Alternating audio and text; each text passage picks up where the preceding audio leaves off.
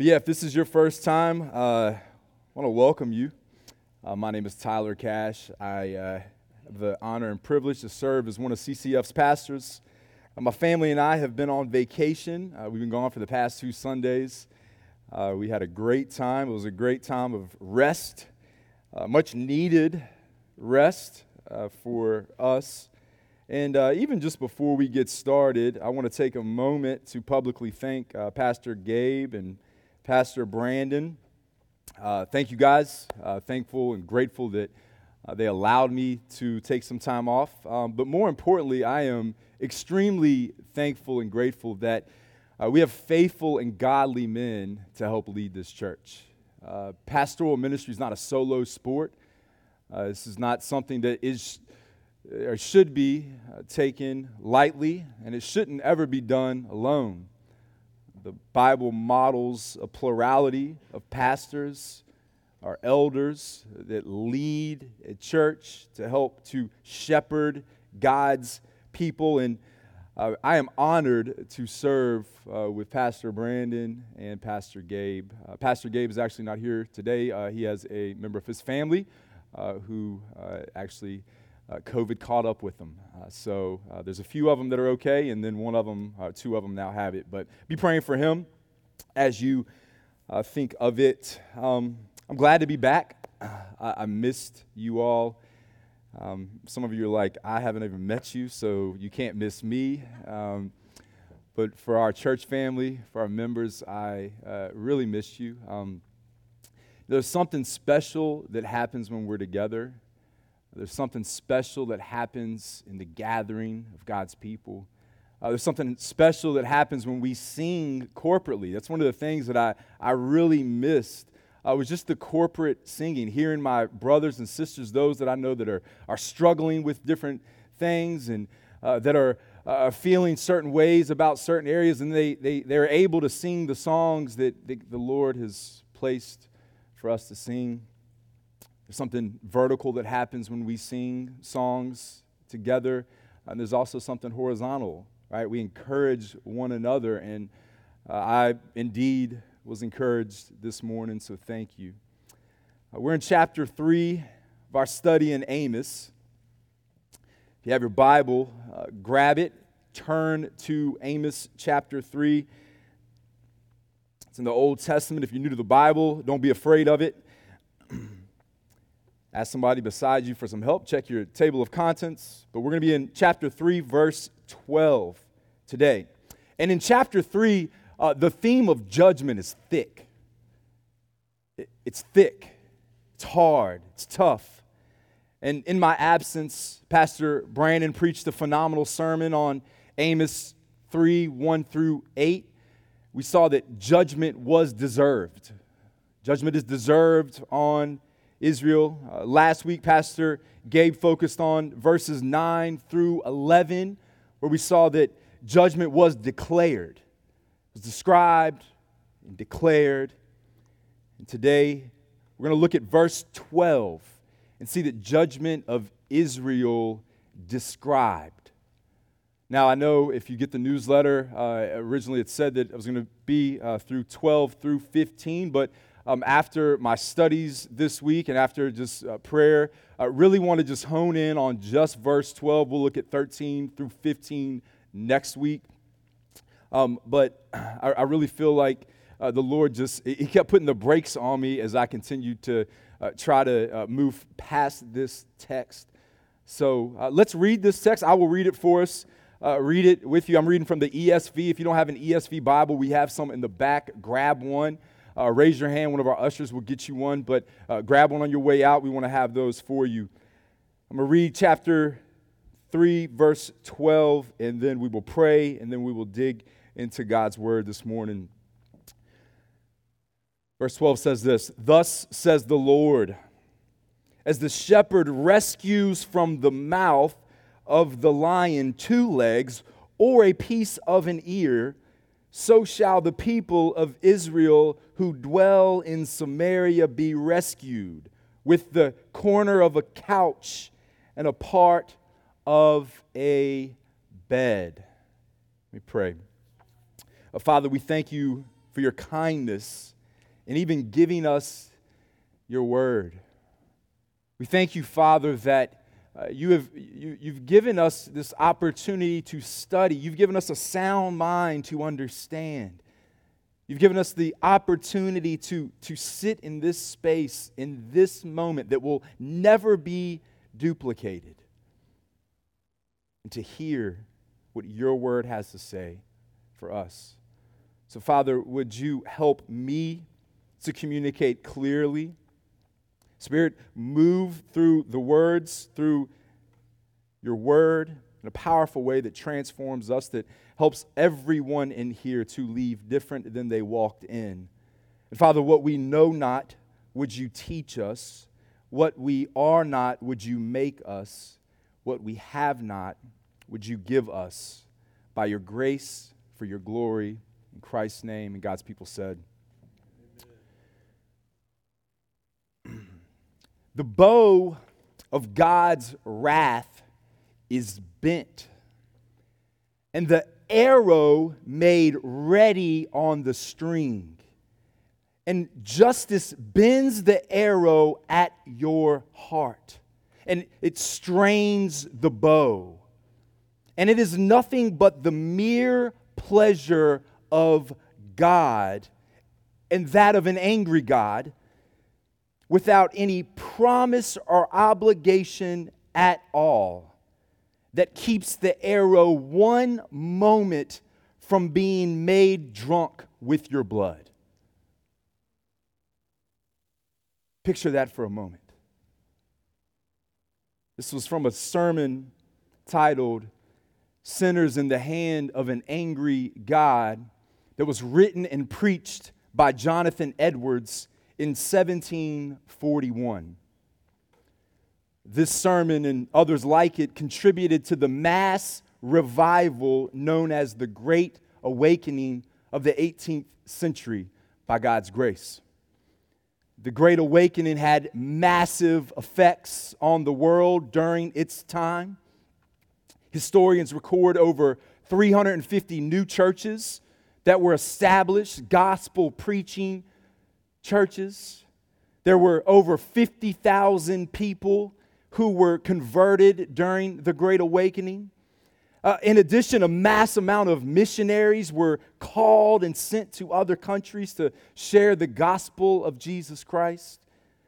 The societal culture was also affected, and many Christians became zealous for God and His Word, and they, they wanted to know more about God's Word. They studied God's Word, so they then proclaimed God's Word. Many in the public square were emboldened and unapologetically speaking the truth in their public spaces, using every opportunity that they had to exhort others to repent from their sin and to turn to the one true God, the God of the Bible. The Great Awakening emphasized the holiness of God and the wrath and the judgment to come for all who were unconverted. It was a call for genuine repentance and true life-changing conversion, not just lip talk. Roughly one hundred years leading to the Great Awakening, American Christianity had taken a nose dive down a steep cliff of worldliness. This is before the Great Awakening. This decline was primarily contributed to an act called the Halfway Covenant. You can look it up, write it down, look it up later. The Halfway Covenant that many churches adopted in sixteen sixty. And the Halfway Covenant was created as an effort to add numbers to the church during its day. Uh, see, many first-generation colonists were dying, and the second-generation colonists weren't being converted. They, they, they weren't uh, acknowledging their need for a Savior. There was no true repentance. And so they weren't joining the church, because then you had to believe, then join. They, they took pride in understanding that those in their midst in the church, the members of the body, were true converts indeed. But that had slowed down. So the Halfway Covenant was created as an effort to add numbers to the church in its day. See, it was introduced, and it would allow unconverted people to be baptized and to become members of the church. Unconverted or not, like, hey, you know, spontaneous baptism, come on up, anybody, do what you do. You said a prayer, you're good. Let's, let's roll with it. But the hope was that these people, and this is recorded by many of those that were proponents, lobbyists for this halfway covenant, uh, they would hope that those that were brought into the church on this false means of regeneration and conversion, that they would then be able to sit, and then, then they would hear, and then they would believe.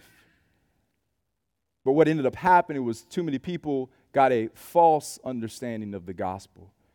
They, they, they thought that the gospel was just because now they were a church member, or because they had said a prayer.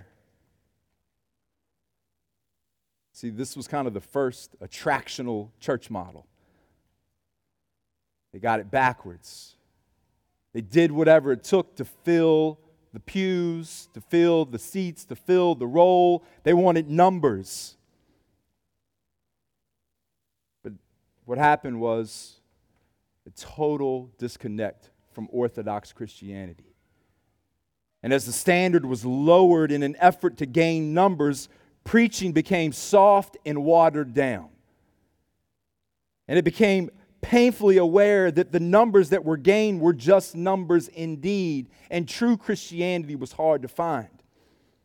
The church was full of unconverted people who had no idea who God was, had no idea of the holiness of God and the wrath to come for all who denied Him. They did not know God.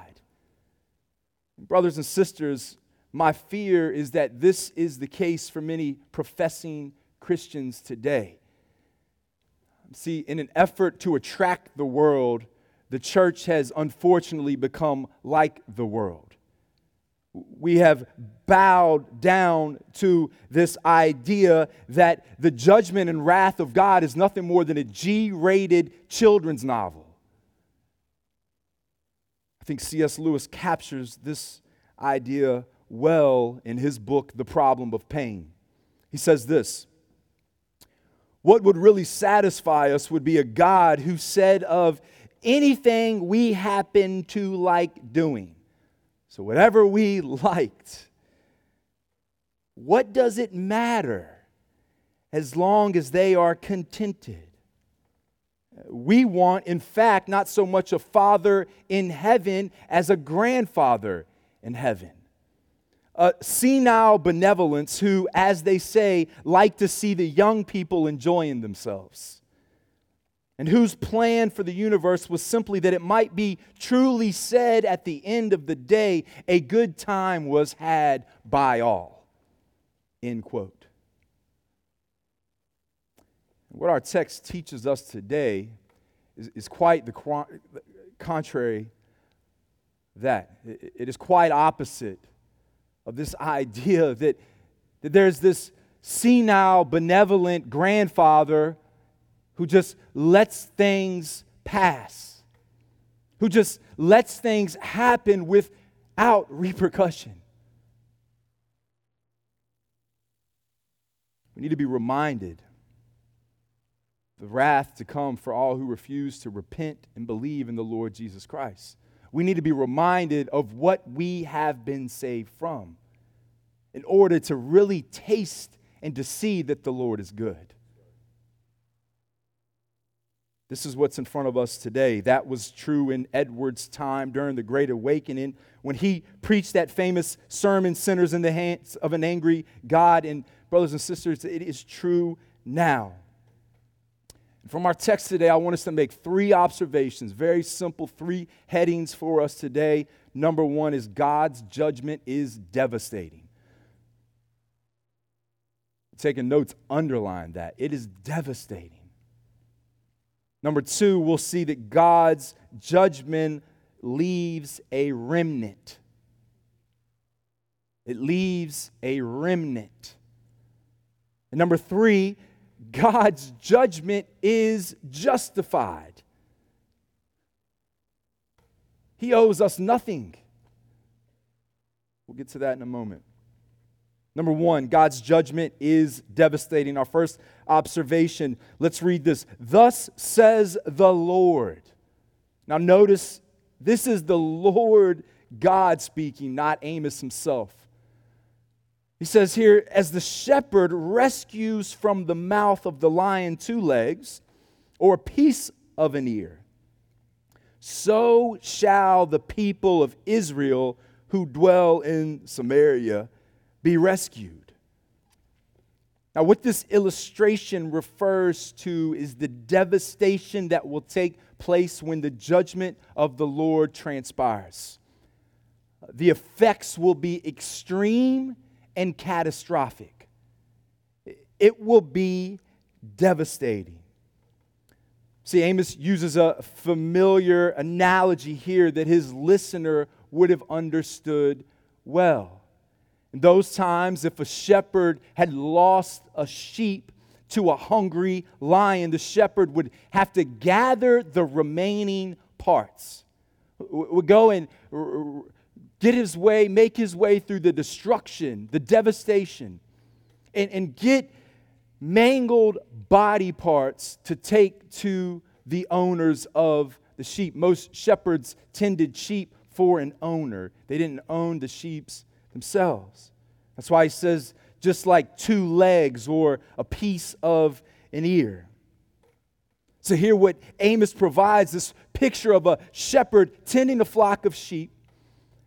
The, a, the, the flock is then ravaged by a ferocious lion who, who rips and shreds and tears, dismantles all in its path, and leaves a trail of dismembered sheep parts.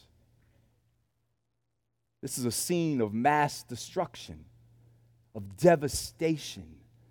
Uh, the scene of nine eleven, right? We just had the twenty-year anniversary. That it would be a familiar illustration for us today, right? Think of the, the pictures, the pictures of chaos, the pictures of devastation, that you probably were reminded of yesterday. I mean, it was apparent that destruction was inevitable. The rubble being sorted through to try to find any remnant of life. I mean, it's a horrific image to ponder. That's the reality.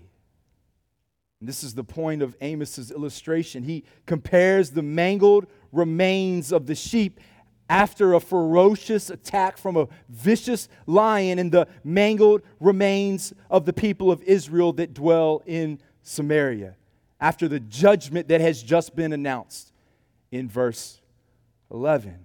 Remember what he says, uh, verse up, right? You can look there with me.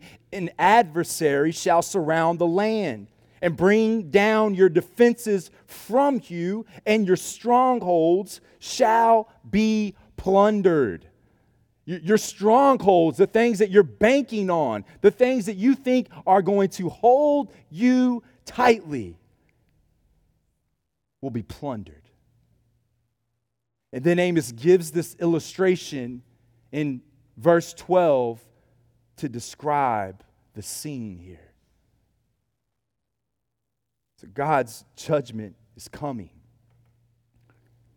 God's judgment is devastating. This word rescue that is used in verse twelve as the shepherd rescues comes from a root word which indicates that some intervening or substitutionary action produces a release from an undesirable condition. In other words, it's someone has to do something. someone has to get in and has to intervene, or else you will be destroyed. There, there must be action on someone else's part. If a train is headed towards a cliff, the, the tracks run out, and, and I, I run up and I grab you out. I rescue. That's the same principle word that is being used here. And that's what is being said, that, that, that God has to rescue just as the shepherd rescues.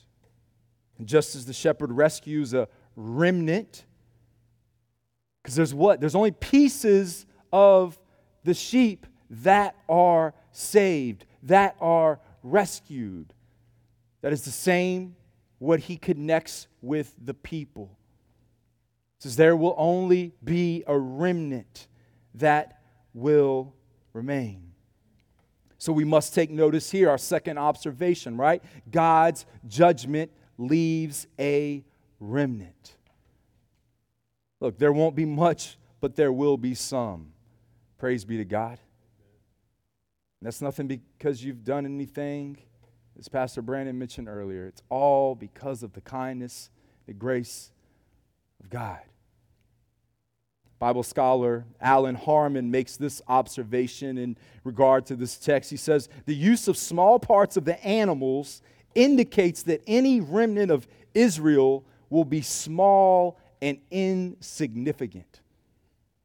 It's going to be a small, insignificant number, insignificant in the human mind. It won't look like much, but with God, right? But with God. And this isn't just for the Old Testament Israelites. Over and over and over again in Scripture, we are told that a small minority of all humanity will be saved from God's righteous and holy judgment. Those are the ones that he has chosen, that he has called out. He's rescued. He's intervened. I recently heard uh, Doctor Stephen Lawson say, referring to Romans nine thirteen, which says, At it, as it is written, Jacob I lo- loved, but Esau I hated. He said, I could understand why he hated Esau. I can't understand why he loved Jacob. That should be us. Why me? Why would you save me? See, this is further expressed in the New Testament by our Lord Jesus himself in the greatest sermon ever preached, the Sermon on the Mount, right? Matthew seven, thirteen through fourteen. You can turn there if you want. I'll read it for us. But Jesus says, right, enter by the narrow gate. For the gate is wide and the way is easy that leads to destruction. Destruction. Those who enter it are what? Just a few here and there. No, many. Many will enter through the wide, easy gate. See, the majority in this life will take the wide and easy path. The majority will take the path of least resistance. The majority will follow the crowd.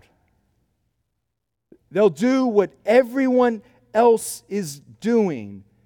And Jesus says that way leads to destruction, devastation. One of the simplest ways to do self-examination on your own life, the easiest, simplest ways is to ask yourself, am I following the crowd? Do I aim to look more like culture, or do I aim to look more like Jesus?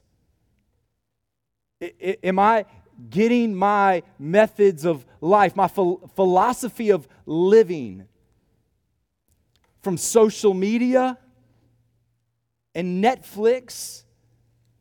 Or am I getting it from the Bible and God's people? Are the principles, the convictions to which I hold fast the same as the worldly majority or the biblical minority? And if your life looks like the world, I love you enough to tell you, you can guarantee you will end up like the world. You will face destruction, consumed by the holy and just wrath of God. That is a scary place to be. See, Jesus goes on to say that authentic Christians, faithful followers of Christ, are the unpopular minority. Brothers and sisters, we need to get that impressed on our minds. We need that in our hearts. Write it down on your wall. The unpopular minority is a peculiar people. Exiles in a foreign land, sojourners, biblical language that says the same thing, been called to live different. For the gate is narrow, he goes on to say in fourteen. The way is hard. If anybody tells you the Christian life is easy, they're lying to you. It is hard. It is tough. I don't like being confronted with my sin. I want to do what I want to do. And when I'm confronted, I have a choice to make, just as we all do. And in that opposition, I have to rely on the Holy Spirit to, to work and to move, and rely on my sound mind, that the Lord is renewing my mind, transforming my, my mind. We don't let go and let God. We get active and we fight sin. We make war on it. He says it's hard. That leads to what, though? Life. And he says those who find it are few. Few. There's many and there's few. It's a pretty easy concept. The minority will take the narrow and hard path, the difficult path, the path paved with persecution and self-sacrifice, a life of worshiping God and not self. See, that's our biggest problem. We love us some us. We love ourselves. Americans especially don't need more self-esteem. We need to be reminded who God is and what we deserve. He says that the path that is narrow, the path that is hard, it leads to life abundant and eternal. It leads to life. See, the cost of following Christ is a cost that purchases eternal reward. Eternal reward. Paul describes it as immeasurable in Ephesians chapter two, six through seven. He says, when we are saved, this is the context that's going on here. When we are saved, he, he raised us up with him, and, and he seated us with him in the heavenly places in Christ Jesus. All right, that's awesome. So that... So that in the coming ages, like the days to come, for eternity, the, you, you can't even see it. It's ages and ages. Can't even fathom it. He might show the immeasurable, immeasurable riches of his grace and kindness toward us in Christ Jesus. I've heard one person say it's like we'll be trophies of grace.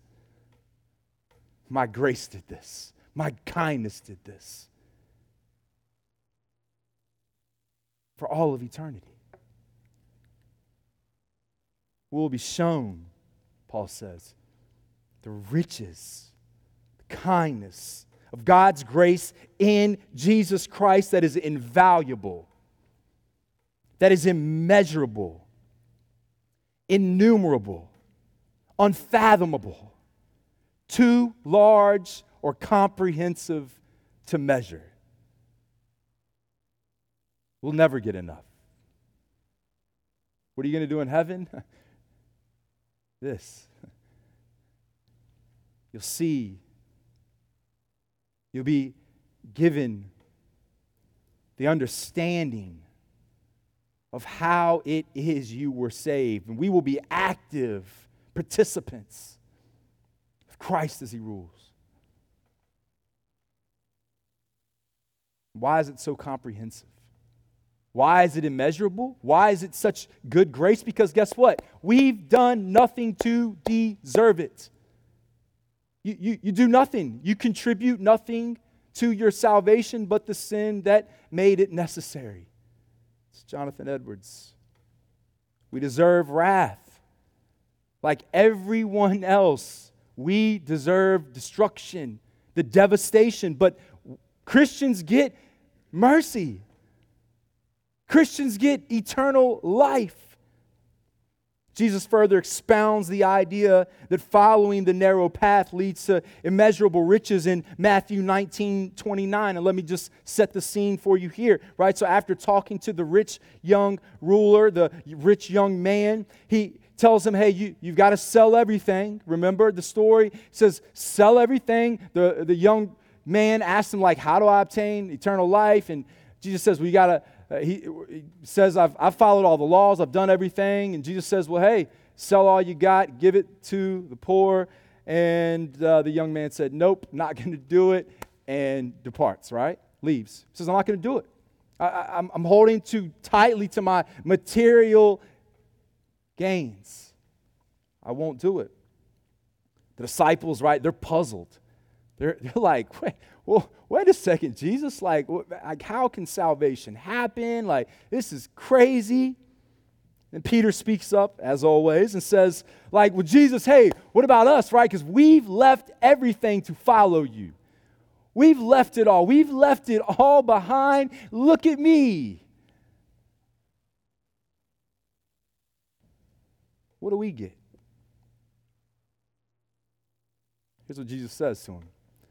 He says, everyone who has left houses or brothers or sisters or father or mother or children or land for my name's sake. So basically, if you've left anything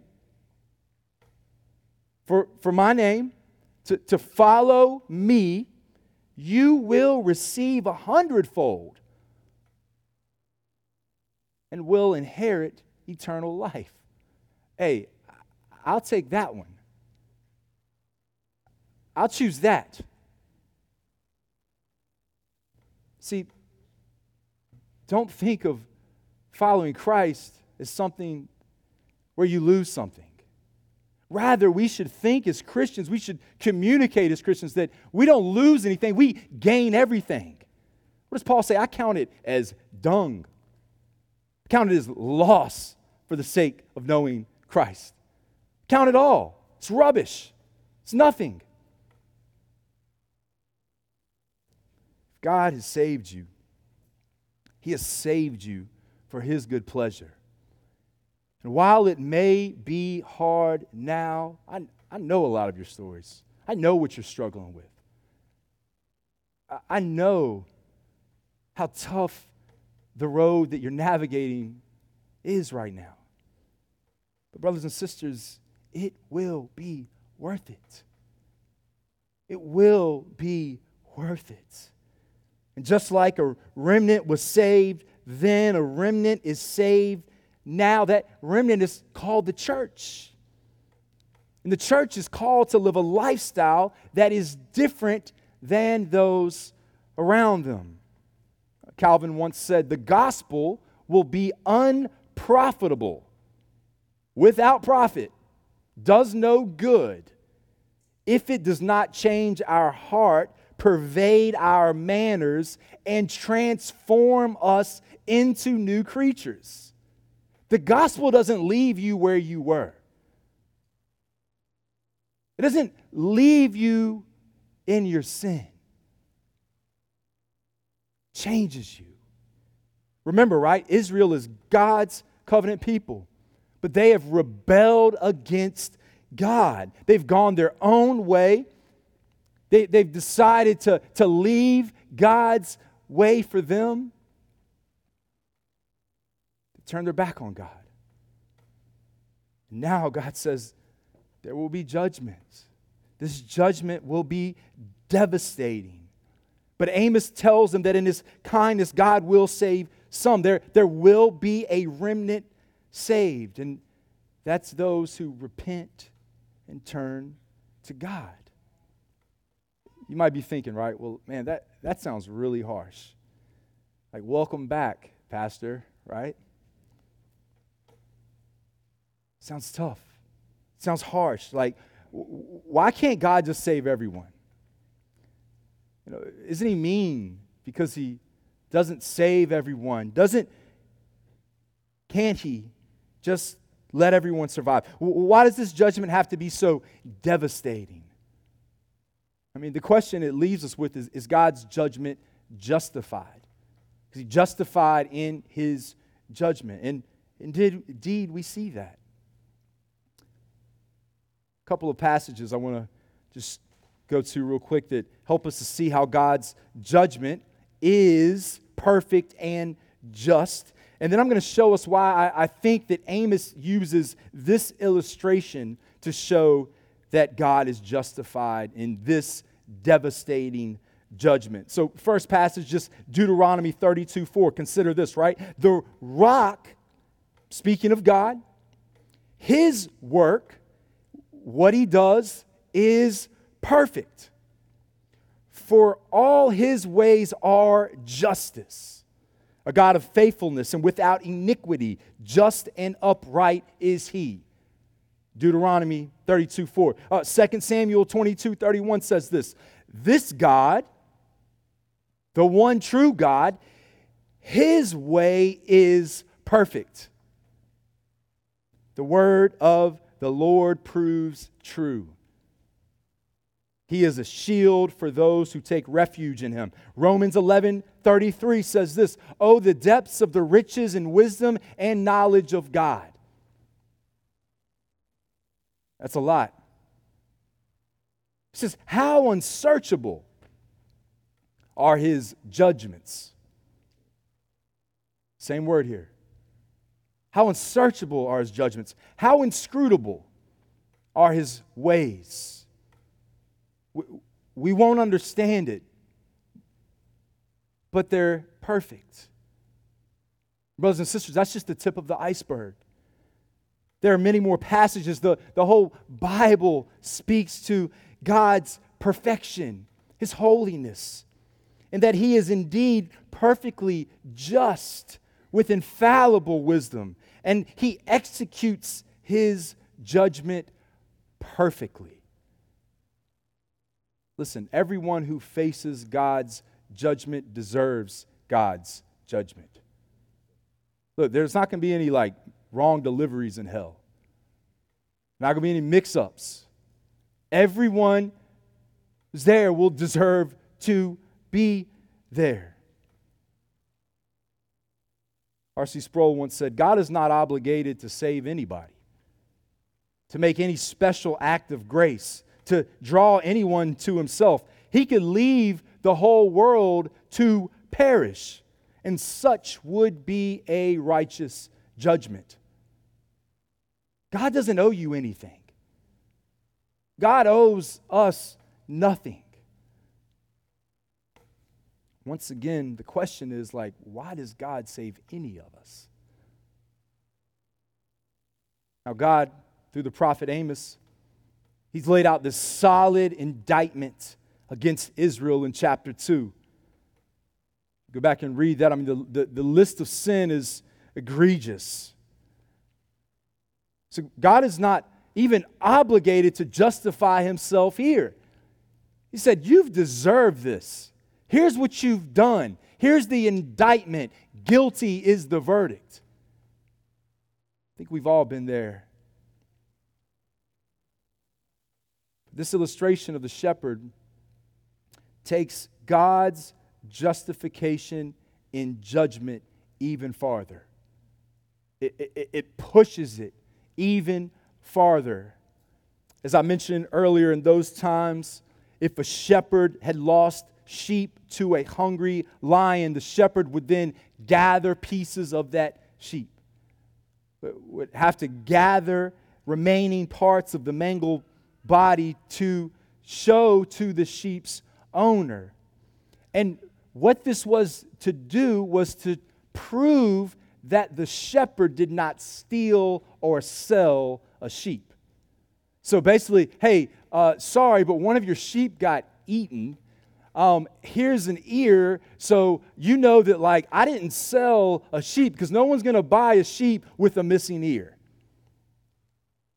So essentially what was happening was he was justified in what was happening.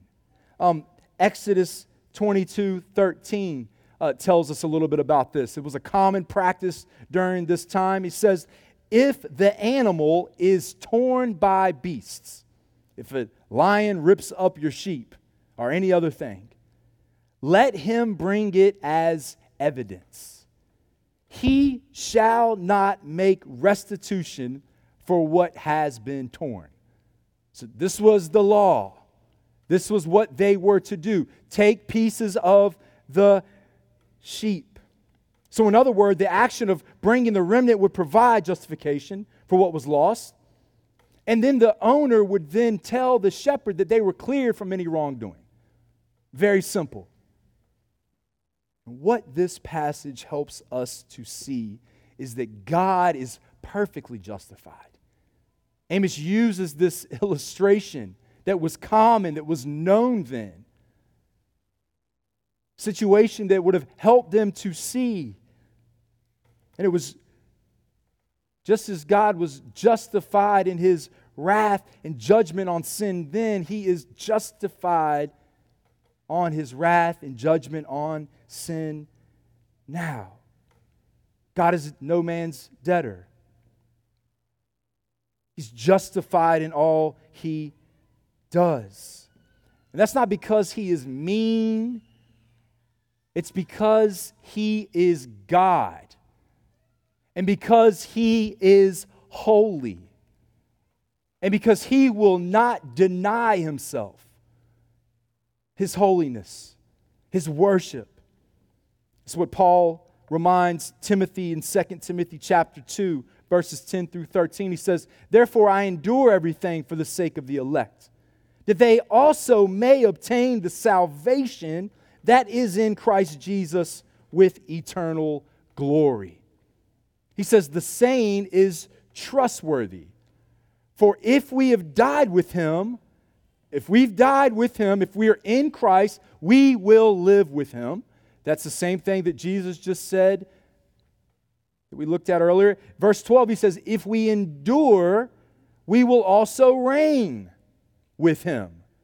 So if we endure, we will reign. And then he says here, if we deny him, he will deny us. Then it says, if we are faithless, he remains faithful, for he cannot deny himself.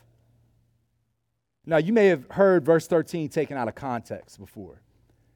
Some people use, uh, we're faithless, he remains faithful, as an encouragement. Uh, that verse actually should sober us. It should be staggering. And it's not an encouragement. It's an exhortation. It's to anyone who is faithless, any non-believer, any cultural, worldly Christian who gives God lip service, but there is no heart transformation, no life change. This passage is talking about saving faith, and it says that anyone who does not have true saving faith is doomed. is doomed. And the reason why is because God won't deny himself. The moment that God contradicts himself is the moment that God stops being God. It won't happen. And see, this is why God the Son, Jesus Christ, had to come and die for us. It's why he had to come and rescue us and save us. See, see, God had to save us from God. We couldn't do this ourselves. The, the judgment is too much that we could ever bear. See, that is the story of Israel. And that is our story. It's the story of humanity ever since the fall. God intervening. God sending a Savior. See, we need someone to live the perfect life we can't, and then die as a substitute in our place to appease the righteous wrath of holy God. See, sin must be paid for. God will not deny himself. He is justified. This is the doctrine of substitutionary atonement, right? That when Jesus Christ died, he suffered as a substitute in and on account of fallen humanity. So he dies in our place. Christ made it possible now for men and women, for us to be declared righteousness based on our faith in him, not in our works, not in what we can do. Listen, Christ's death was not simply a charge against evil or an expression of love, but it was a payment that accomplished God's holy, righteous demands.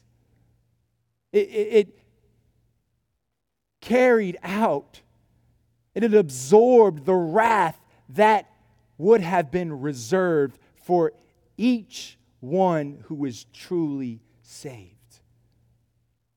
Praise be to God.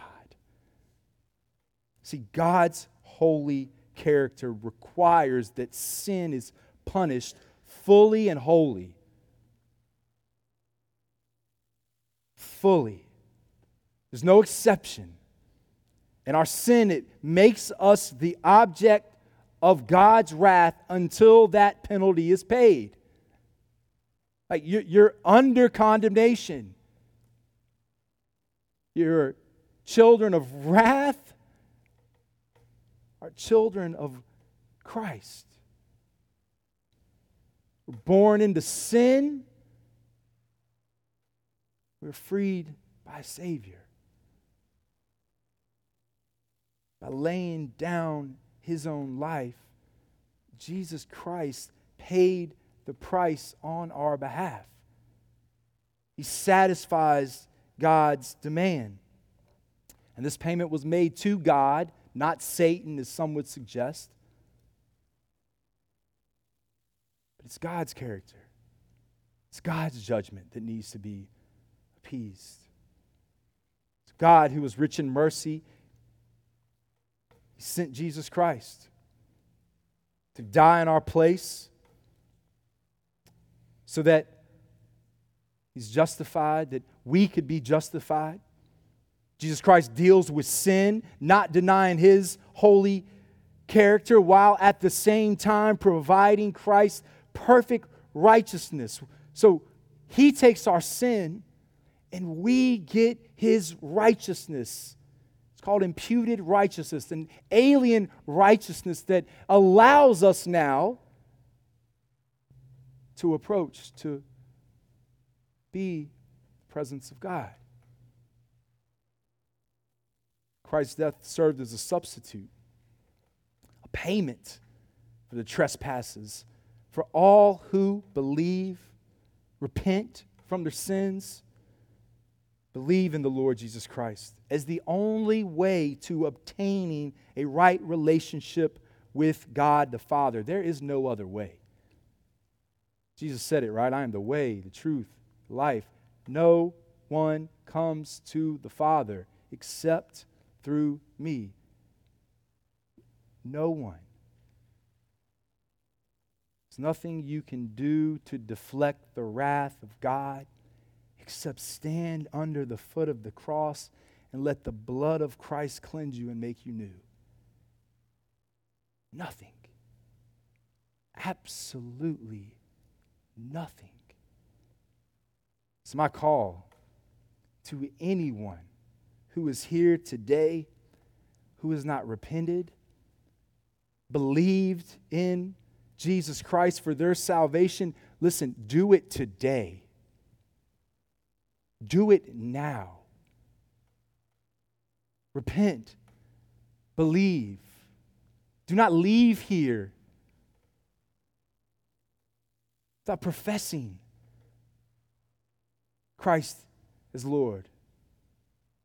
We don't make him Lord of our lives. He is the Lord. You either follow him now or you bow to him later. Christ is Lord. He's not lobbying for lordship. It's not politicking. Everything is Christ's. How will you respond to that? How will you respond? Will you allow Christ to absorb the wrath reserved for you, or will you face God on that judgment on your own? It's a fearful thing to stand in the hands of an angry God.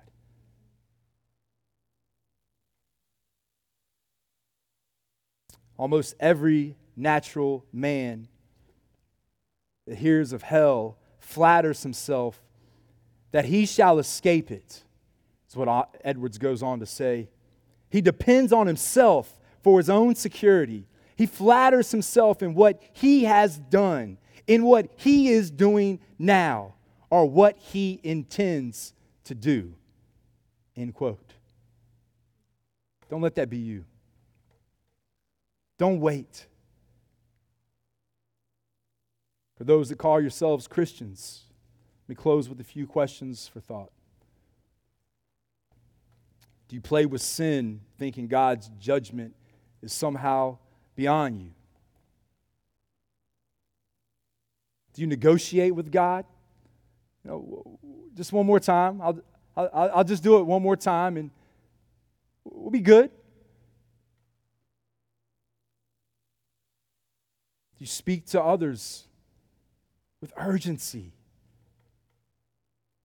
You proclaim this truth, their need for a Savior. Or do you carelessly squander your days scrolling social media? Netflixing, wrapped up in culture? How do you proclaim this truth to those you claim to love?